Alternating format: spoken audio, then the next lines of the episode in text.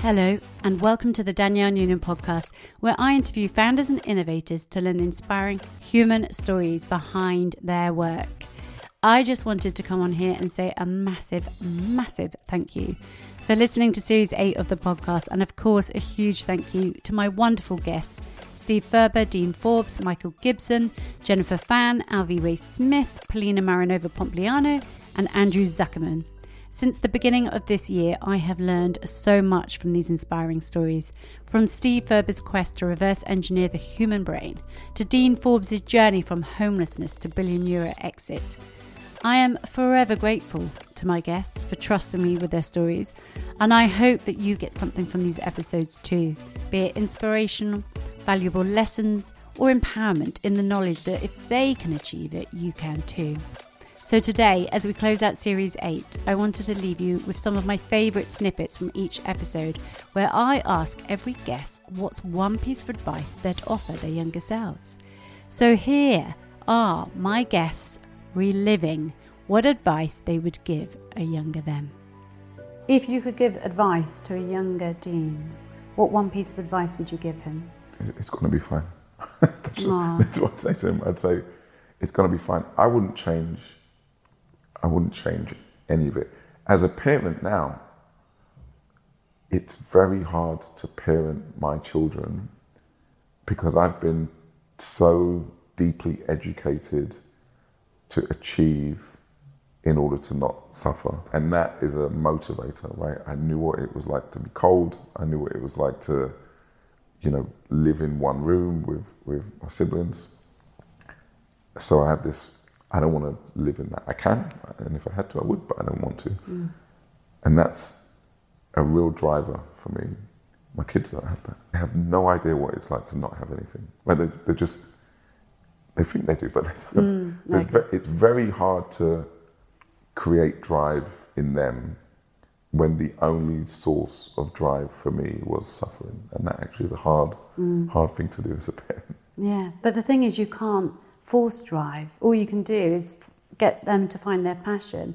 And you know more than most that once you lock on to something, once you know what your passion is, the drive, it just takes you along. It does. I'm sure it does, but I'm being philosophical mm. when I mm. say that because my drive was when I realized that there were jobs mm. that paid £50,000 a mm. year. Like that blew my mind mm. that you can get yeah. £50,000 a year mm. for just coming to work my kids have a different understanding of what fifty thousand yeah, pounds yeah. can be useful. So they so they will never throw themselves into something because it feels like that for them. Yeah. We, we, just we do have to find another reason. If you could go back in time, what's one piece of advice you'd offer a younger Michael? Yes, I would say start earlier. When I mentioned studying for the PhD, it was always like it was always the case that oh, you know, you'll you'll study these other people who wrote brilliant books or or did things but the emphasis was never I, I didn't have the courage to believe that i could create those things myself or be a part of something to do that and so i wish i could tell my younger self to have the courage to step out into the world and be the creator just not the critic if you could go back to the young Alvy lying in the hospital bed with all that time on your hands and probably wondering what was going to happen next, what's one piece of advice you would offer him? Pay attention to Moore's Law. I mean, there's so many things I, I look back and say, Moore's law solved that problem. Why didn't we get it at the time that all we had to do was just sit still and that would get solved? We were off spinning, unnecessarily wasting energy on something that was just going to happen anyhow.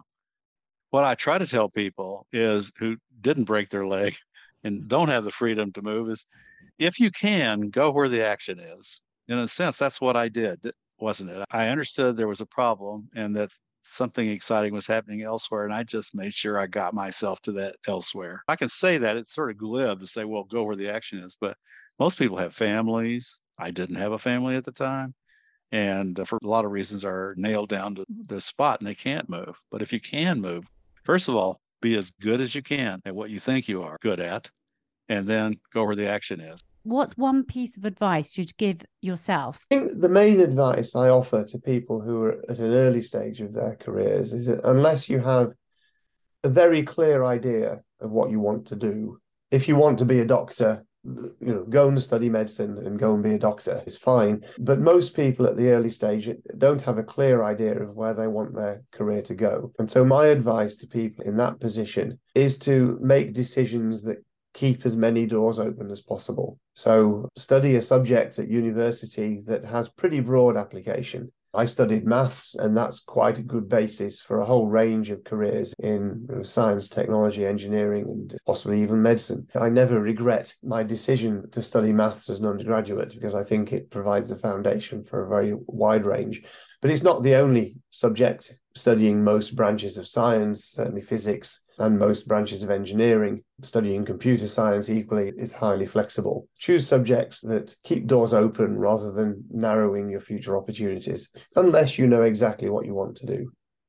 I think the advice I would offer younger Jen is I read the other day, I think it was in one of the books, was something around that in the end you can ask as many people as you want, but in the end you have the map in your hands and no one knows exactly the path or the way and only you basically know know the answers.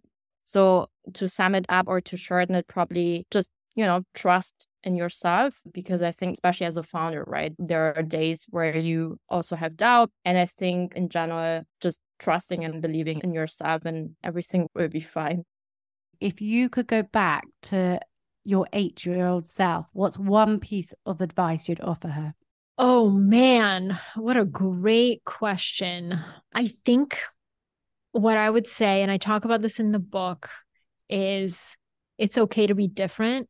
And actually, that difference in life is going to end up being your greatest strength because, especially for kids who move to different countries when they're little and enter totally different environments, you're still so young where you're malleable enough where you're like, I can fit in, I can make this work, I can be just like Sally Joe down the street, except for the fact that I'm not blonde. But like you, you start to conform and you conform in really crazy ways where later you look back and you're like, I don't even recognize myself. Like that's not even me.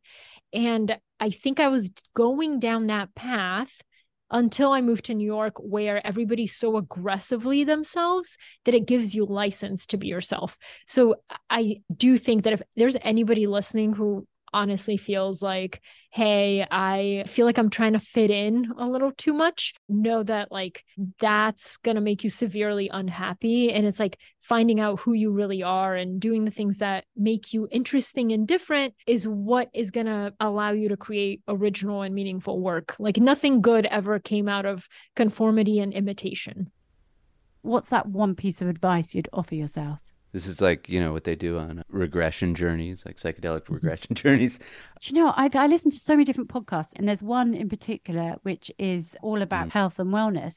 And they do talk a lot about this particular therapy where what I heard was that you go either into a room or you witness from outside of the room. They take you back to your childhood self, and you, as yourself, are in the room and they say, What would you do? And I find it so emotional because as soon as you start thinking of yourself as a child, you become maternal or paternal to that particular person and take it out of yourself. So yeah, I guess it is a bit like that. But if you could say one thing, what would it be? Yeah, it's interesting because I have done some of these therapeutic experiences, by the way, of going back. And what I've found that I have returned to each time is that you see a younger version of yourself. And for me, at least, it's been a desire to see the world through that lens more than give it advice. So I have a lot more questions for an eight year old version of myself than answers for him. Because, you know, you tell an eight year old version of yourself, it's going to be okay, you know, you're going to get out of here. There's a world beyond. I'm much more interested in how I saw the world then, which had almost no bias and had just a completely wide eyed perspective on things and so the thing that I kind of mourn is my inability to see the world in the way that I did at that age, which is what I'm striving for now. You know, how do you release all of the sort of expertise or knowledge or all the things you've learned, which is a lot of stuff, but also a multi layered filter through which you see things that I'm uh, constantly trying to to clarify and get rid of. So I think I'd have more questions than advice for the kid. Thank you so much again for being a part of Series 8 of the podcast. And as always, if you enjoyed it, please do rate and review it and share it with friends. It's the single best way to give me feedback and help others to find inspiration here too. And also, don't forget to hit the subscribe button because Series 9 is going to be a little different, which is a very exciting thing because after two years of focusing solely on tech founders and innovators, I'm actually going to spread out the innovator word to include other fields. So it's basically going to include guests from fields including music, science, and possibly even forensics.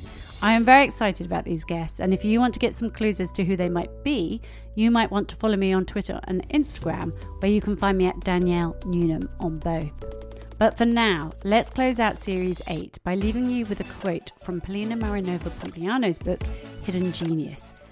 It's for all of you founders and creators out there that listen to the podcast, and it reads All successful people bet on themselves, and there is no bad time to start doing that. Create something that lets you tie your identity to something that actually matters your own name. Nothing is more liberating or more powerful.